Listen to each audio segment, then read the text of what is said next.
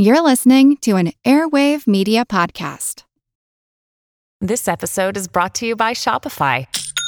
Forget the frustration of picking commerce platforms when you switch your business to Shopify, the global commerce platform that supercharges your selling wherever you sell. With Shopify, you'll harness the same intuitive features, trusted apps, and powerful analytics used by the world's leading brands. Sign up today for your $1 per month trial period at shopify.com slash tech, all lowercase. That's shopify.com slash tech. Introducing Wondersuite from Bluehost.com, the tool that makes WordPress wonderful for everyone. Website creation is hard, but now with Bluehost, you can answer a few simple questions about your business and goals, and the Wondersuite tools will automatically lay out your WordPress website or store in minutes. Seriously. From there, you can customize your design, pick your brand colors, and add blocks. No custom theme or coding required. You'll get content suggestions that you can keep or revise, and with Yoast SEO built in, we automatically help you get found in search engines. From step by step guidance to suggested plugins to an AI powered help bot. Our built in tools make WordPress wonderful for everyone. Whether you're a beginner or a pro, you can join over 2 million Bluehost users. Go to bluehost.com slash wondersuite. That's bluehost.com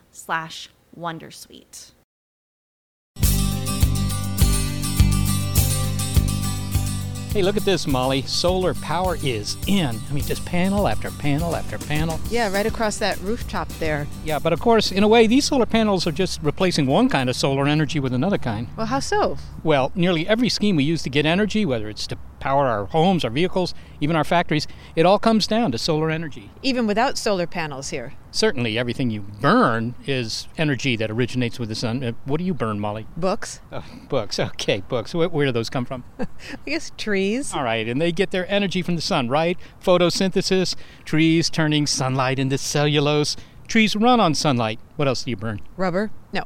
Uh, natural gas. Ah, yeah. Methane and a bit of ethane. Well, that's from decayed organic matter. You know, plants, and they get their energy from? I know this one. The sun. The sun. Right, correcto solo. And then there's coal. That's an obvious one, not, not to mention oil. So it sounds like solar panels are just eliminating the middleman or the middle tree, as it were, and capturing this energy directly. Right. Then they do that by kicking electrons in the panels into movement. And moving electrons are what we call an electric current, and voila, usable energy. So, you see, not only does the sun have soul, you've got soul on Are We Alone? I'm Seth Shostak. And I'm Molly Bentley. And as impressive as the sun is. And it is a shining example of impressive. That's right. There's actually a lot we don't know about the star of our solar system. That's why NASA is planning a new mission to the sun. And this is one mission, I bet, where no one's going to make a case to go along for the ride. It's definitely unmanned and unwomaned. Well, for the first time, we'll fly into the sun's corona it's very high, very thin, and very, very hot. Upper atmosphere, millions of degrees, Molly. The mission is called the Solar Probe Plus, and it hopes to finally understand how the sun's corona is heated and how the solar wind, which is a big storm of atomic particles that's somehow thrown off the sun, how that arises. The mission is scheduled to launch in 2018, but scientists are excited about it now. After all, any NASA launch takes years of planning. I'm Stuart Bale, and I'm a professor in the physics department at UC Berkeley, and I'm the director of the Berkeley Space Sciences Laboratory. Stuart, Solar Probe Plus. NASA's planning to send a spacecraft careening into the sun. Is this true? It's true. It's very exciting. It's a long stated goal of American space science. Well, I mean, is it really going to go into the sun? I mean, how close will it get? The closest approach, the perihelion, will be about 8.5 solar radii above the surface of the sun, the, the photosphere. Uh, maybe I've got this wrong, but that strikes me as about 4 million miles. Is that about it? That's about right. Okay, well, uh, obviously, the question, I'm sure you get at cocktail parties all the time, is isn't this spacecraft going to become vaporware getting that close to the sun? Yeah, it, it requires really heroic thermal engineering effort uh, on the part of the spacecraft people. The front surface of the spacecraft is a carbon carbon heat shield that rises to something like 2,500 degrees Fahrenheit. But the back of it is remarkably cool. Uh, we have to use heaters to keep our instruments warm. Stuart, we've been studying the sun in a serious way ever since the invention of the telescope. We've already put space probes in orbit around the sun. So, what's the deal here? Why do we need to get this close? Well, the sun has a hot atmosphere that we call the solar wind or the corona. uh, which is a, essentially an evaporating atmosphere that rises to millions of degrees of, uh, of temperature. Uh, and we need to find out what the energy source of that heating is. And it's a kind of dark energy. It's a kind of invisible energy that you can't see from, from Earth. So we have to get up there in situ and, and measure the essentially the magnetic fields and electric fields in that region. Well, let me see if I understand the problem here. You've mentioned the corona. Now, that's the crown of hot gas that surrounds the sun. And if I remember my freshman astronomy well, it's uh, got a temperature of millions of degrees, even though the surface of the sun is only, what, a few thousands of degrees. So I guess the question is here how the corona gets so hot. I mean, if I've got a radiator in the corner of the room here and it's at 150 degrees, the air next to it isn't at a few thousand degrees. That's exactly right. That's that's exactly the question. And what we do know, or what we think we know, is that there's a lot of energy density in the magnetic fields in the corona, and so we suspect that those magnetic fields are the ultimate source of that of that heat. Uh, and what we want to do is get up there and find out exactly how that magnetic field energy is converted into heat. Okay, so so the the trick is that the sun makes some magnetic fields. We know that. We see those, and that somehow those magnetic fields convert their energy into hot gas. Is that the deal? That's right. They they convert their energy into heat. So they heat the cooler gas that's there in some probably some turbulent way. It's probably a process that involves waves and turbulence. Uh, maybe you could describe for me the scenario of what actually happens as it gets within, you know, a few million miles of the sun. I mean, what what happens? Well, we we don't know. So what happens is that the spacecraft has some solar panels that generate electricity for the experiments. As it gets in closer to the sun, those solar panels tuck back behind the spacecraft and leave only a little sliver exposed to sunlight at the ends. The spacecraft stays pointed at the sun the entire time, so that heat shield is the only thing that the sun sees. And then it zooms through the perihelion path in really just a few days. So the primary scientific mission is within, you know, let's say a week of the closest approach. Well, finally, Stuart, some people might reasonably ask okay, so there's some mystery about the heating of the solar corona, but, you know, compared to things like dark energy or maybe string theory, this might not be one of nature's deepest secrets. What makes you enthusiastic about this mission?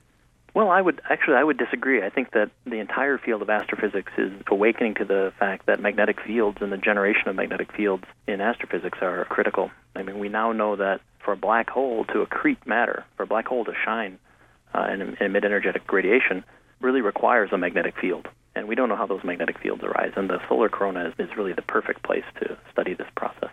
All right. Well, Stuart Bale, thank you so much for talking to us about this upcoming trip to the sun. My pleasure. Here comes the sun. Here comes the sun. Introducing Wondersuite from Bluehost.com, the tool that makes WordPress wonderful for everyone. Website creation is hard, but now with Bluehost, you can answer a few simple questions about your business and goals, and the Wondersuite tools will automatically lay out your WordPress website or store in minutes. Seriously. From there, you can customize your design, pick your brand colors, and add blocks. No custom theme or coding required. You'll get content suggestions that you can keep or revise, and with Yoast SEO built in, we automatically help you get found in search engines. From step by step guidance to suggested plugins to an AI powered help bot. Our built in tools make WordPress wonderful for everyone. Whether you're a beginner or a pro, you can join over 2 million Bluehost users. Go to bluehost.com slash wondersuite. That's bluehost.com slash wondersuite. It's alright. Okay, Seth. So the sun has a lot of power, and some of that is captured in the solar panels that we saw outside. Yeah, uh, even my watch here, Molly, has a little solar cell in it, so it will recharge occasionally and keep running as long as I go outside occasionally. Right. So solar energy isn't really about generating nuclear energy. No, it's just a scheme for collecting that energy as produced by the sun. Well, if we're talking about energy produced by the sun, we're really talking about nuclear energy then. I mean, if you go right to the source of what's being produced, that's what's being produced there. Yeah, and it's called nuclear energy because all the action is happening right in the center of the nucleus of the atom. Where the protons and neutrons are all stuck together. Yeah, and there's all this stuff kind of glued together in there. And that's one heck of a glue, Molly, because those protons, which after all are all positively charged, they don't really want to hang out next to one another, like charges repel, you remember. So there's a lot of energy associated with gluing those nuclear particles together. And breaking that energy storehouse creates a huge release of energy. Right, and that was one of the main goals of atomic research of the 1930s and 40s. They eventually were able to get that energy out, but the first applications tended to be bombs. And the first explosion of an atomic weapon was the Trinity test in July 1945. Now, while freeing energy from atomic nuclei was a scientist's job, the task of capturing the images of the blasts were left to photographers, cameramen who recorded the tests and risked their lives doing so. Now, photographer Peter Kuran has captured that history. How to Photograph an Atomic Bomb is his historical account, and it's mainly photos of recording nuclear explosions that are as bright as the sun. Well, how do you get that on film? As Peter Kuran explains, it required the invention of new cameras, the creation of new film stock. Even Hollywood got involved, and he knows something about Hollywood. A photographer and a chronicler of films on the atomic age, documentaries weren't Peter Kuran's first foray into movies.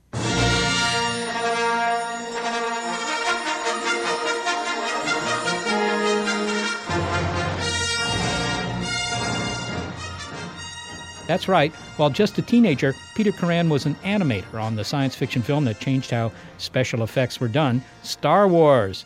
Today, he focuses on preserving a history he hopes is never captured on film again. Peter, you began as an animator for Star Wars when you were 17 years old. You since made five films about nuclear weapons and created a book about how to photograph an atomic bomb. How did you get involved in documenting nuclear weapons testing? Well, I've always been interested in photography. I started my interest in photography when I was about seven years old. And I would process film, print film, shoot film. I always had an interest in that. Somewhere where I was about 15 years old, I visited Japan on a YMCA program tour. And we stopped in Hiroshima on August 6th and basically visited the Hiroshima Peace Museum and looked at all of the artifacts that were left over from the uh, atomic bombing of Hiroshima. And it left an effect on me, a profound effect. Can you describe more what the impression was? Because it's hard for a 15 year old to understand the weight of that history and what had occurred. Well, up until the time that we visited Hiroshima, we were being taken on a tour by some Japanese people that were showing us around. And you could even feel going into Hiroshima, it was very hot and sticky August afternoon. You could even feel the weight of being an American in Hiroshima on the uh, anniversary of the bombing. And what actually had happened to me was I got kind of separated from the group and wound up in this theater where they were showing a movie about Hiroshima. And turns out that room was packed, and I was really the only American in the room. And watching, you know, watching this documentary on the bombing and aftermath of Hiroshima, and I remember standing there sweating profusely, and that kind of drove home what the atomic bomb was all about. Because at that point, I felt alone. That experience stayed with you enough that years later you turned to making films about the atomic age.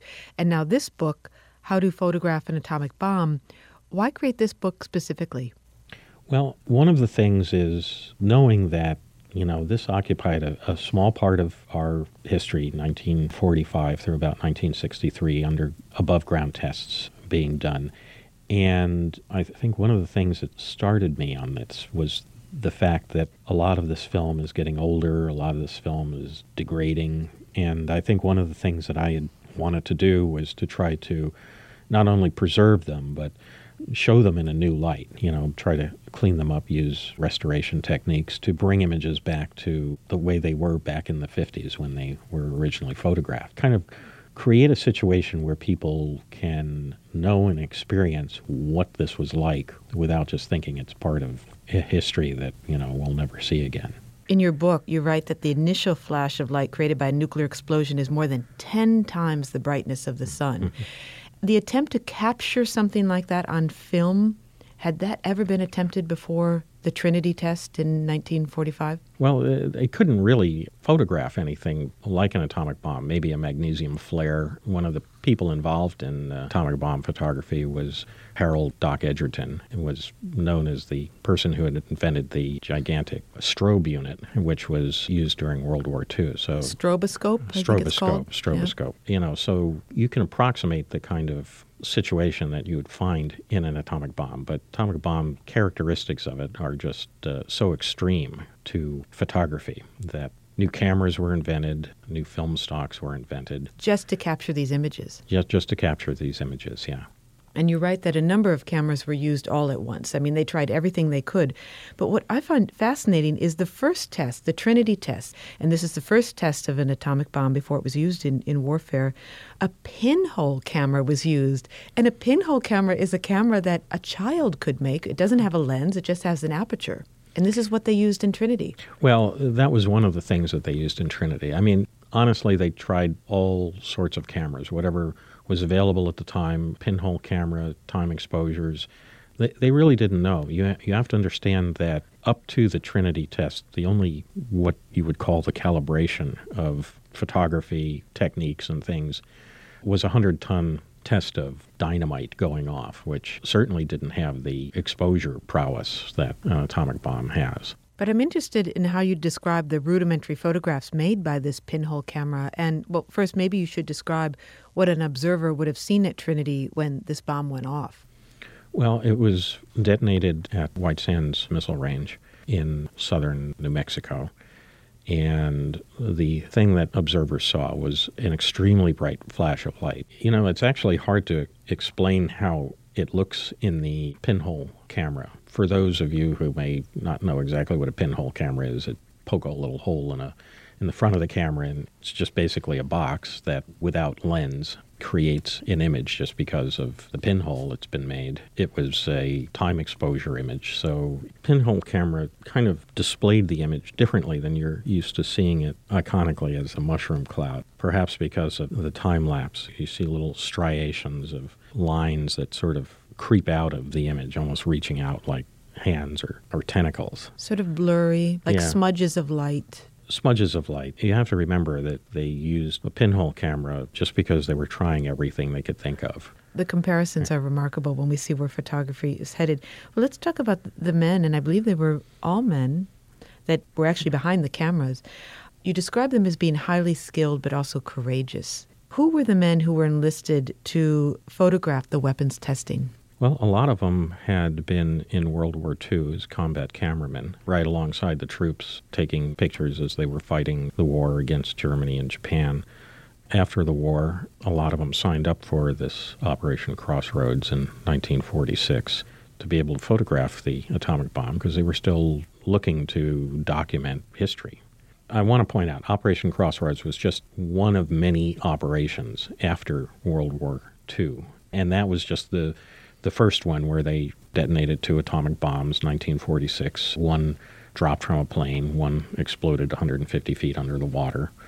And that was really the first time that after the war that a lot of these photographers signed up for photographing uh, atomic bomb tests. Many of these people after Operation Crossroads came together in a place called Lookout Mountain Laboratories, which was in Hollywood, California. Was that actually a secret film company? It was a secret film lab that was set up by the Department of Defense and the Air Force in the middle of the Hollywood Hills. And sometimes people would be bussed up there. And that would be where they worked out of. They would do stage photography there. They did processing. They did the editing of their films. And they would put together programs, mainly for the government, for like Congress. Peter, we've been talking about the still photography and the films that were made of atomic weapons testing. And when you hear these films, the narration is really not in keeping with what you're seeing. You, you hear this jaunty description that's rather incongruous with what follows, which is an image of a terrifying blast. The scene, Las Vegas, as the caravan sets out for the site of AEC's Nevada Proving Grounds to show the nation the effects of atomic blast on homes, home type shelters, and automobiles. On each car, instruments to measure excessive temperature increases. Also, a film badge for detection of gamma radiation. So, what did the government want with these films, and who was the intended audience?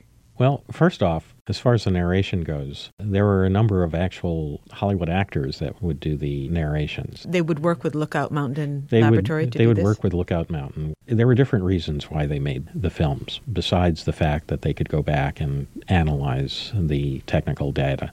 What's interesting is that now that a lot of those films that were made for Congress have been declassified and released, you can actually see how the films were tailored differently for Congress as opposed to for the public. For instance, if they wanted to explain to the public that atomic bomb detonations were no big deal, they would use wide shots of the bomb so they looked smaller in the frame. You know, if they wanted to demonstrate the power to Congress, they would use close ups of things exploding. Now, when you use the word courageous, or maybe I used it to paraphrase the sense that I get from the book, in, in describing these men, it makes one wonder whether or not they knew what they were getting into as they stood there and pointed their cameras at these terrifying explosions. One of the survivors, George Yoshitake, remembers a test that was going to occur 10,000 feet above his head. So he was asked to go out there and then and film this. And, and what kind of protection does he recall having? I think he was wearing a hat. He was he was wearing a hat for that test. From the beginning of the testing, they had a pretty good idea of what kind of dangers there were. Although Who's the they in that sentence? The Uh, photographers or no. the, or the Well, the- scientists or the government officials? scientists, the, the scientists, the government had a pretty good idea. They they knew what radiation was and they knew what it would do to you. I think the protections kind of built up over a period of time. You know, so over a period of time, I think the government decided that more levels of protection were to be afforded to these people involved. So the trick was, and the art and the skill that was required was how to capture all of this on film. And there are a number of challenges for a photographer, for a camera to do this. One is the intensity of the flash itself. Um, and it also changes over time, over the time of the explosion. Could you talk a little bit about what the challenge was in capturing that on film and what sort of technologies were invented? Well, one thing that you have to understand is that from the beginning of the atomic bomb blast to the point where it's basically floating up into the sky as a cloud, you go through a large dynamic range of light, something that you photograph at one point. Like, say, you, you set your camera to photograph the initial fireball, which you've got to use like a slow film stock or a very fast shutter speed. You can photograph the fireball in its initial stages, which kind of looks like a, a weird alien creature in some ways. Once you get past that, it's hard to actually keep one type of film stock that can actually photograph that image and at the same time photograph all of the other images that occur through this range of light changes. EG&G, a company that also worked with the government on atomic bomb photography, had invented a film stock called XR, which used the three different layers of emulsion And, and different colors. In different in different colors. The three levels of emulsion were yellow, cyan, and magenta. The cyan layer was recorded as a 0.1 ASA. Now, I'm not sure. Okay. I'm not a professional photographer or even a very good amateur one. So, what does that mean? Well, each different color of the film stock, the yellow, cyan, and magenta layers, would photograph a different intensity of light. And what would happen is when the exposure of the light on one layer of the film went away because it was eventually too dark, the fireball was too dark to photograph on the cyan layer, then the magenta layer would kick in. It- basically, what the film gave you was complete record of the test from the fireball up through what they would call the cloud rise. The cloud rise being the last stage of the of the bomb test as it was floating up into the sky. But does that mean that the images were also in color and an unnatural color of yellow, magenta, and cyan? Yes, the, the images were psychedelic looking. They were not natural colored images, but basically uh, the colors were being used just to separate the different exposure values of the bomb as it was being detonated. Where would the cameramen look when these explosions were going off? Would they look directly at the explosion? Would they look away? Would they turn their backs and just let the cameras do their work if they were set up on timers? Well, yes, the initial blast, you were instructed to basically look away from it. People like observers from Congress or people that are brought out to witness the tests, some of them were given uh, goggles that were pretty dense material so that you could actually look at the test. But if you're a cameraman, I'm going to guess that you probably didn't have the luxury of using the goggles just because once the initial blast was over, you, you would have to go back to your camera and start photographing what you were seeing. Occasionally, they were issued goggles, and uh, w- one of the gentlemen, a man by the name of Doug Wood, who I'd talked to during the uh, photography, he had a pair of goggles on, and just as the test was going off, he was up in a plane directly overhead. And I mean, personally, I don't know if I would. I don't really like to fly, and I certainly don't know if I would get in a plane that was going right over ground zero where the bomb was going off. But when the bomb went off, he grabbed his goggles and pulled them down, but the plastic material uh, fell out of it. So he, he had to throw his hand across his, his eyes to protect his eyes from the blast, and he could see the all of the bones and everything in his in his hand because the blast, you know, was basically so bright that you would see it through your hand. That's remarkable. Not only the intensity of the flash had to be reckoned with, but the speed at which all of this happens. And is it true that there was a, um, a coordination between, say, ships and airplanes and, and people on land? And you can explain how this works in order to get the timing down, that some of this was automatically timed. So there would be a relay. A relay would be in process so that the camera would know when to start shooting. the majority of the technical photography, as well as what was called the timing and firing, was handled by a company called E EG&G, which was headed by a man named Harold Edgerton, also known as Doc Edgerton. You're probably familiar with his work where he would shoot pictures of bullets going through apples and bullets going through light bulbs and bullets going through soap bubbles and and his company was originally brought in to do what was called the technical photography. company I was talking about, Lookout Mountain Laboratory, they were basically there to photograph the documentary aspects of the test, but EG&G was there to photograph the technical aspects of the test. And because they had so many cameras hooked up to photograph these tests, some cameras just shooting a millionth of a second at the first millionth of a second of detonation, they were also in charge of all of the circuitry that was brought together to set off the bomb in the first place. Often, when you heard the countdown, where they were counting down from 10, 9, 8, 7, 6, that was generally a person who worked for EG&G in the um, control room.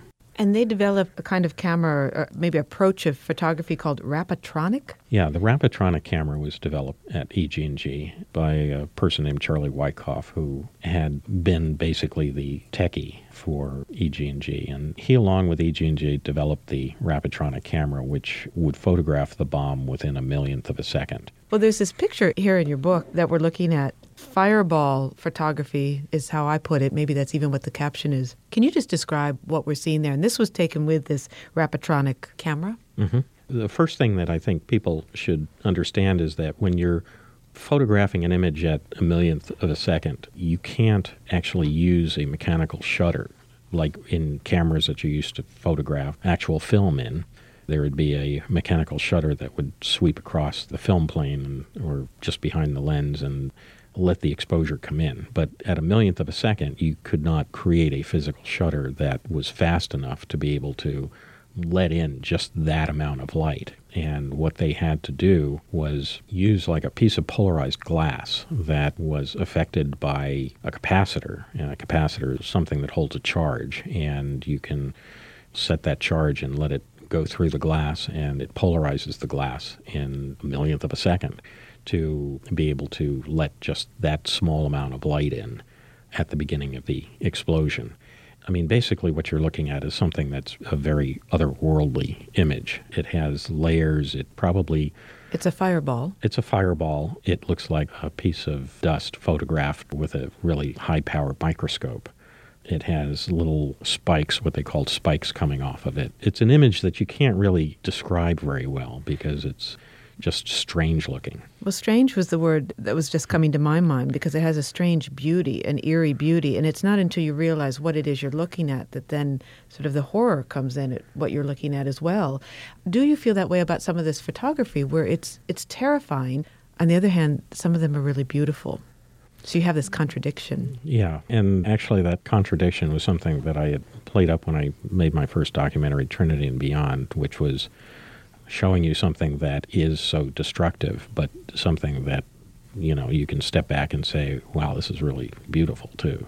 It's a, a total contradiction. Have you ever had astronomers compare the explosion of a nuclear bomb to a supernova or a star exploding? Some of the still photography reminds me of that. You know, it's funny you should mention that. The person I was talking about, Charlie Wyckoff, this is one of the reasons I like to document this information, is because people see things that they only keep in the back of their mind. And, you know, when that person passes away, the information that's there is gone. And I remember having a conversation with Charlie Wyckoff at one point, and he said, You know, I, I look at some of these initial tests and I think this is what the beginning of the universe was like. And he never really elaborated on it, but you can almost see it when, like, the very beginning of a hydrogen bomb going off. There's like this initial pulse of energy, and then it dies down, but then it starts to expand. And as it's expanding, it's creating almost like stars that are forming on the outside of the explosion. And it starts heating up some more. And I believe that's probably where he was going with that. Peter, you've written this book to be a history book, and in some ways the ultimate history book, because it's history that you've said you never want to see repeated. Do you think it will be consigned to history, those, those photographs, and that this planet will never see them again, those explosions? You have to understand that in 1963, the Limited Test Ban Treaty, which basically stopped all above ground tests, at least the United States and the Soviet Union, was endorsed at that time by 100 countries, which I think at the time was pretty close to most of them. And I think nowadays, I don't think anyone's talking about exploding atomic bombs or nuclear weapons above ground. If anything, even like North Korea, that is basically going off and thumbing their nose at everybody, is still just doing an underground test. I think that these kind of tests, above ground tests, are probably just a part of history now. Peter Kuran, thank you very much for talking with us. Thank you.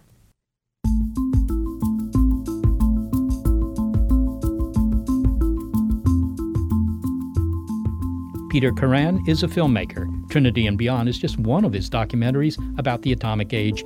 He is the author of How to Photograph an Atomic Bomb. Some of the more spectacular images from Peter's book can be found on our blog, Are We a Blog? Peter's descriptions of these images are featured as bonus content as part of the Are We Alone app.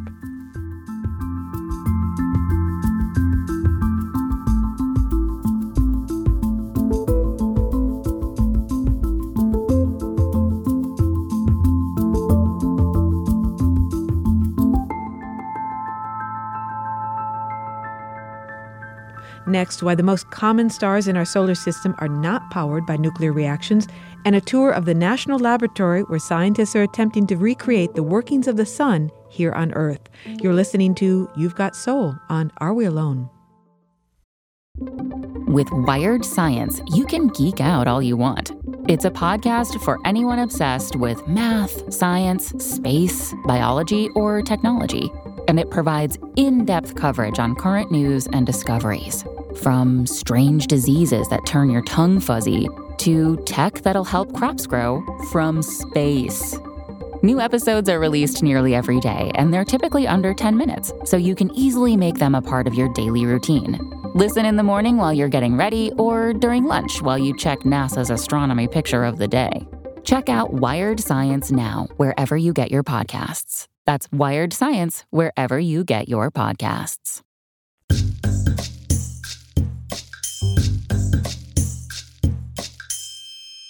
Seth, we've been talking about nuclear fission, which is what happens in an atomic bomb. Um, there's also fusion, which is what happens in a hydrogen bomb. And one of those is the process that causes the stars to shine, and that's fusion.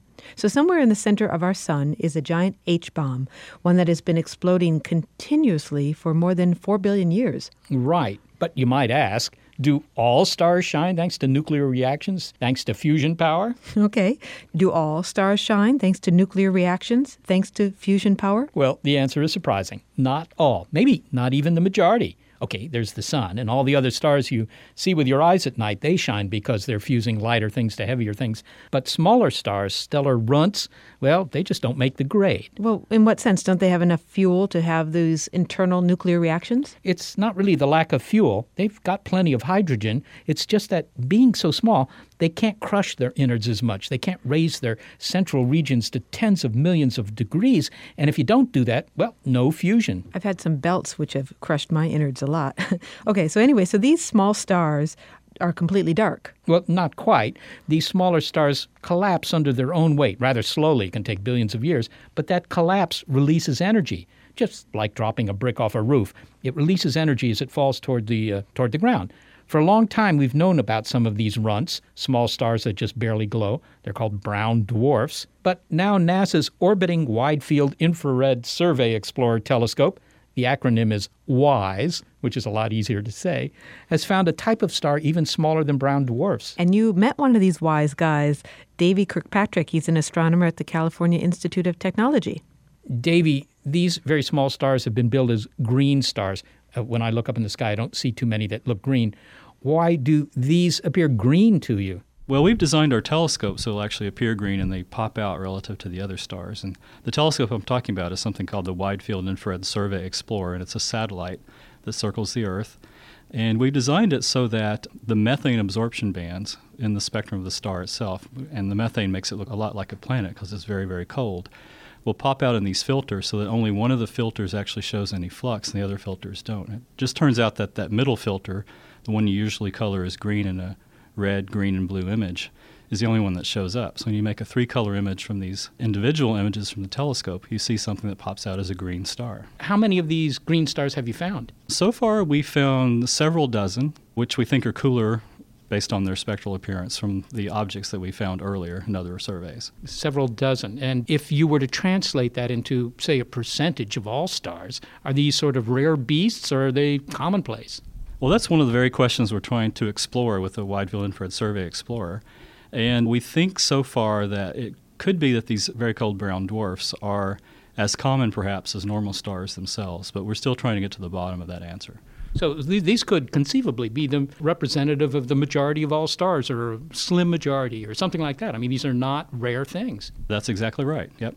Okay, so it sounds like we ought to know more about them. Now, you mentioned that they have peculiar atmospheres with methane in their atmosphere. There's no methane in the atmosphere of the sun. It's too hot for methane. So these are cool stars. These are very cold stars, that's right. How cold is cold? The warmest of these is something around uh, 2500 Kelvin, so it's pretty warm by the standards of planets.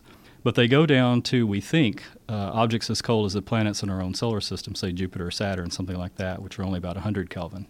So it's it's cold. Is it also a small star or is it a big star? It turns out these are all about the same size physically, so they all have about the radius of Jupiter. So they all have about the same size as a giant planet, but their masses are a broad swath, going from about 80 times the mass of Jupiter down to perhaps even lower in mass than Jupiter itself. So it sounds to me like these so-called green stars, and I keep using that term, but that these dwarf stars aren't all that different from a big planet. I mean, are they really different? Why do you even call them a star?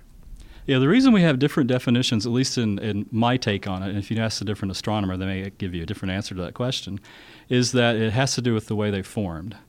So, in my mind, a brown dwarf is something that collapsed out of a prenatal cloud of gas and dust, just like a star did. But unfortunately, it doesn't have enough mass to ignite the thermonuclear fusion for millions of years or billions of years, like a normal star does. Whereas a planet actually forms in a disk that collapses around one of those preformed stars. And is, is it's sort of a different creation process in that there's a, a conglomeration process that happens around a central core and you get differentiation of chemical elements and things like that to form the planet. So it's a difference in how they formed, but maybe you couldn't tell a difference if you flew a spacecraft up to one and tried to figure out what it was later.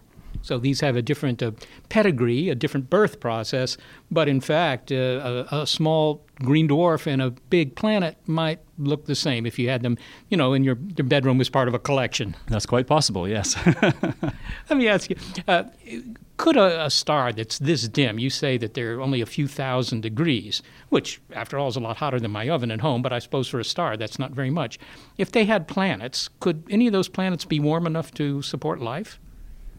Um, I think it's possible, and I also like to think that life is more resilient than we give it credit for. And that if there happens to be a planetary system around one of these objects, one of these brown dwarfs, and we're already seeing evidence that they do form planetary systems around them because we see very young ones with disks uh, in their midst. It's quite possible that there's a cold environment around one of these uh, brown dwarfs that just has the right, you know, chemical soup to create life. How far away were these uh, green dwarfs? Well, that's something we're also trying to discern, and uh, just based on some of the ones that have been found earlier from ground based surveys, we think that these are probably on the order of a dozen or so light years or closer, the ones that we're finding so far. That, that's not very far. Could there be any even closer than that? Because, I mean, the closest star that everybody thinks about, the one that we think is the closest to us, Alpha Centauri, is what, four and a half light years? Could there be a green dwarf even closer than that that we somehow missed? It's possible. In fact, what we've been saying all along with the WISE telescope is that if brown dwarfs are as numerous as stars, there's at least a 50 50 chance there's one closer than Proxima Centauri, which, of course, is the faint red dwarf companion to the Alpha Centauri system, which is the closest one to the Sun. And we're hoping to find such an object. This sounds a bit like, you know, wandering through the savannas of Africa where you see all the megafauna, you know, the, the, the tigers, the lions, if they have tigers, the elephants, whatever. And, but you don't notice all the field mice uh, underneath your feet, and they're by far more numerous than these megafauna. What you're telling me is that the star charts that I have at home are missing at least half of all the stars they should have on them. Yeah, uh, some of our nearest neighbors are probably ones we haven't met yet, which is astounding to me that we've been doing astronomy for as long as we have. And we may be missing half the stars in our solar neighborhood. So it could be that this telescope, this WISE telescope, has wised us up to the most common stellar constituent of the universe. That's correct. Yes, absolutely. This sounds like interesting work. Yeah, we think it is, certainly. Davy Kirkpatrick, thank you very much for talking with me. Okay, thank you very much. Davy Kirkpatrick is an astronomer at Caltech where he works on NASA's WISE mission, the Wide Field Infrared Survey Explorer Telescope. So, Seth, speaking of stars, and this show really is star packed. I you want an say. autograph, yes. Okay. Uh, some stars, it sounds like, shine due to nuclear power, but others don't. Right. And for the ones that do, this is sort of how it works. The temperature in the interior of these stars, in the sun, for example, are a toasty 10 million degrees. Now, the hydrogen in that central core is under enormous pressure due to the weight of the entire star above it. Because it's so hot, the hydrogen atoms, and really at those temperatures, the electrons are all stripped away, so hydrogen really just means a, a hydrogen nucleus, a proton. Those, those protons are zipping around like headless chickens. So they're moving at incredible speeds. Well, when that happens, you really do get collisions. And when they hit, they can stick together, they can fuse. And what's produced? Well, you get two protons bonded together, better known as helium. So hydrogen becomes helium. Exactly. Which is maybe nice for the party balloon industry. But an important point is that the helium weighs a little bit less than the two hydrogen nuclei that produced it. Yep, there's less matter there than there was before. So where did that mass go? Well, it was turned into energy, energy that eventually makes its way to the surface of the sun, gets radiated into space, and eventually lights up our backyards in something known as a sunny day. Right. And so, what they're trying to do at Lawrence Livermore's National Ignition Facility, or NIF, is to use giant lasers to create those temperatures and pressures and recreate the center of the sun. So, Seth, you went to visit the NIF. What was it like? Well, it was impressive, Molly. It's just incredibly impressive. This is really big science. To begin with, I was given a tour, and the building itself is the size of a stadium. We wander through these big hallways, not too many people to be seen. I mean, it's mostly automated. Heavy steel doors, doors that are a foot thick to protect you from the neutrons that might be given uh, loose during the experiments.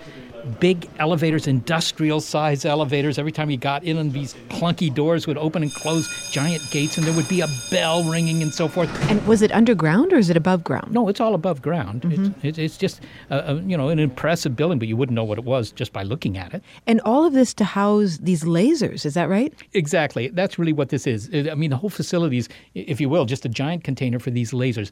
There were dozens and dozens, 100 yards long, each one more powerful than any other laser anywhere else in the world. And they're all aimed via these very complicated optical paths down onto one little tiny BB sized bit of material containing hydrogen. And the idea is to fuse that hydrogen? Exactly. With all this energy aimed at that little pellet of hydrogen containing material, it causes it to implode, causes it to get very hot, very high pressure, and diffuse. As Mike Dunne, who's a physicist that works there, explained it to me, we're just trying to create the center of the sun right here on Earth. Mike, this is the National Ignition Facility, but you're not trying to, you know, start a, uh, a, a bonfire or a barbecue. What are you trying to ignite here?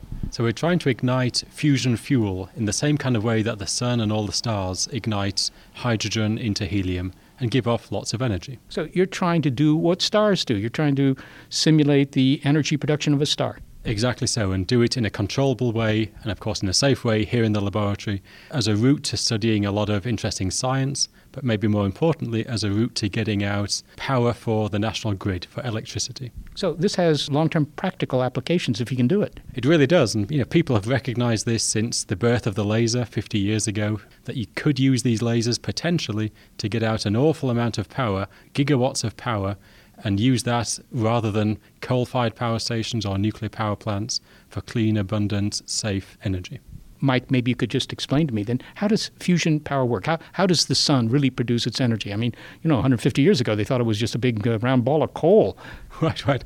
So, so the way it works is, uh, in the case of the sun, is that the gravity of all of that mass in the in the same place acts to pull together one atom closer and closer to its neighboring atom until the temperature gets so high, the density gets so high, those atoms get so close together that one atom bonds into its neighbor.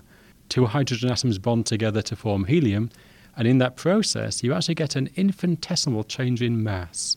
Hydrogen atoms, two of them weigh just a little bit more than a helium atom. And so, according to Einstein, that very famous equation, E equals mc squared, you get a lot of energy out. Well, okay, so the purpose here is to produce energy, but doggone it, we've got coal, we've got oil, we've got natural gas. Uh, what's in it for me to do it via fusion? Yeah, I think there's a few answers to that question. You know, one is that we know th- there's a very significant potential impact on our planet through emitting carbon dioxide and other greenhouse gases. You know, it's a very dangerous experiment we could potentially be playing with our planet if we just use fossil fuels. The other is that these fossil fuels will not last forever. So we need to find alternatives for how do we supply baseload electricity, you know, the gigawatt scale per city, in order to power our needs. Well, maybe you could explain what it takes to fuse these hydrogen atoms or these hydrogen nuclei to fuse them into helium. I mean, what do you use the laser for? What are the conditions you need to have so that a little bit of hydrogen, which after all, I can, it's hydrogen all over the place, that that hydrogen will fuse? What does it take to make it fuse? So it really is bringing star power to Earth. You, you have to create a miniature sun, very miniature, of course. A ball bearing-sized uh, pellet of fuel is used, and create the very high temperatures, very high pressures that you find in the center of the sun. So this is where the laser comes in. A laser is a way of compressing energy in space by focusing it down, and compressing energy in time to incredibly short uh, periods of time. You know, the laser around us now doesn't have much energy, but it compresses that energy into a few billionths of a second. So it has a power that's maybe a thousand times the power of the entire US national grid. A few hundred terawatts of power in this facility that get focused down. And you can imagine stuff gets hot when you focus that kind of power down. It gets so hot, you mimic the kind of conditions you get in the center of the sun. What, what kind of temperatures are we talking about when you fire that laser onto that little pellet of fuel? Well, you're talking millions or even tens of millions of degrees. And when fusion happens, when you actually initiate that fusion, you're getting hundreds of millions of degrees. So it actually gets hotter than the center of the sun. Something that's hundreds of millions of degrees in temperature. I mean, how do you contain something like that? It sounds to me like any box you put it in would instantly melt. It would indeed. And, and so herein lies uh, the issue. There are two ways of approaching fusion. One is trying to create a magnetic bottle rather than just a normal canister to hold fusion fuel. And that, that's a project that's underway in the south of France called ITER. The other is not to contain this fuel at all, but just let it disassemble through its own heat, but using a very tiny amount at a time. And just like in your car engine, repeat the cycle again and again and again. Inject a little bit of fuel, compress it to very high temperatures, let it give off its energy, exhaust, and then repeat again and again and again. And just like in your car engine, if you do it at about 900 RPM, you can get a gigawatt scale of electricity out. So this is, of course, a research facility. This is not a power plant, okay? When will power plants actually be built? So fusion's always 50 years away and always will be, goes the joke, yeah. So, so we're now at a point where the, you know, the science of fusion, the, actually proving that it works here in the lab, is perhaps not 50 years away anymore, but a year away, maybe two years at the very most, we believe. And so the objective now is how do you harness that energy and put it into an operational power plant? So I, I run a project called LIFE, Laser Inertial Fusion Energy, that's looking to achieve exactly that. How long will it take will, of course, clearly depend on political will and money. But we believe from a technology point of view, you know, from a science and industrial point of view, probably take no more than 10 years. Atomic energy has the problem of nuclear waste. What, what about waste for fusion? So there is waste. The most um, challenging waste is the waste associated with any big power plant, and that's heat. You know, you go to a coal-fired power plant or a nuclear power plant, uh, and you get perhaps half the amount of energy you generate you have to dissipate as heat through a cooling tower or into the ocean, and that can have uh, effects on the local environment. The byproduct of fusion itself is helium. Now, helium is, is an inert material. There's no issue directly there. That's, so there's no nuclear waste as there is when you split the atom in uranium. But you also do get some activation of the infrastructure around the fusion plant, so the steel and concrete that, that sits around the plant. So at the end of the power plant's life, when you're decommissioning it, you have to spend a few decades, but it is just a few decades, not tens of thousands of years. So, compared to fission, this is a much cleaner process. Uh, what about the fuel? For fission, you need to spin around the isotopes of uranium, which are, you have to be dug out of the ground, and they're expensive, and it's a complicated process. What's the fuel for fusion here? So, it comes in two forms. W- one part is so called heavy hydrogen, deuterium, and about one part in 7,000 of seawater turns out to be deuterium. And so you can extract that. The technology for extracting deuterium from seawater has been around for 60 years or so. The other component actually doesn't exist naturally. It's called super heavy hydrogen or tritium. And so you have to make that. And this is where the, the beauty of fusion comes in on itself. You make that other part of the fusion fuel in the fusion power plant itself. What do you make it from initially? You make it from lithium. Now, lithium is a very abundant material found around the world in the Earth's crust. So we won't be fighting over the fuel for our future energy needs. I think that's one of the one of the very compelling arguments. One of the reasons we've been spending 50 years and many billions of dollars pursuing fusion is that it's it's safe, it's inherently clean, and it has these geopolitical benefits in terms of the fuel source and lack of enrichment and reprocessing. Mike Dunne, thanks so much for talking with me. Thank you. Mike Dunne is the program director for fusion energy at Lawrence Livermore Laboratory. And that's it for our show. Thanks to, and you know I'm going to say it, our stars Gary Niederhoff, Barbara Vance, Jay Weiler, and Keith Rosendahl. Also, support from Rena Shulsky David and Sammy David, the NASA Astrobiology Institute, and the SETI Institute, also our listeners. If you like what you heard, or if you didn't, you don't have to take it. Register your comments on Are We a Blog on our website or our Facebook page. Okay, Seth, I think I'm ready to get something to eat. And want to get out of here? It it sounds like a good idea. Molly, I know this great fusion restaurant. I don't think I have the energy for that. Ohio, ready for some quick mental health facts? Let's go. Nearly 2 million Ohioans live with a mental health condition. In the U.S., more than 50% of people will be diagnosed with a mental illness in their lifetime. Depression is a leading cause of disability worldwide. So, why are some of us still stigmatizing people living with a mental health condition when we know all of this? Let's listen to the facts and beat the stigma. Ohio, challenge what you know about mental health at beatthestigma.org. The world is constantly changing and transforming. Cut through some of the noise with What's New with Wired, a podcast that goes in depth on the latest news and technology and culture. Their award winning journalism will help you make sense of what's happening in the world. Listen to What's New with Wired wherever you get your podcasts. That's What's New with Wired wherever you get your podcasts.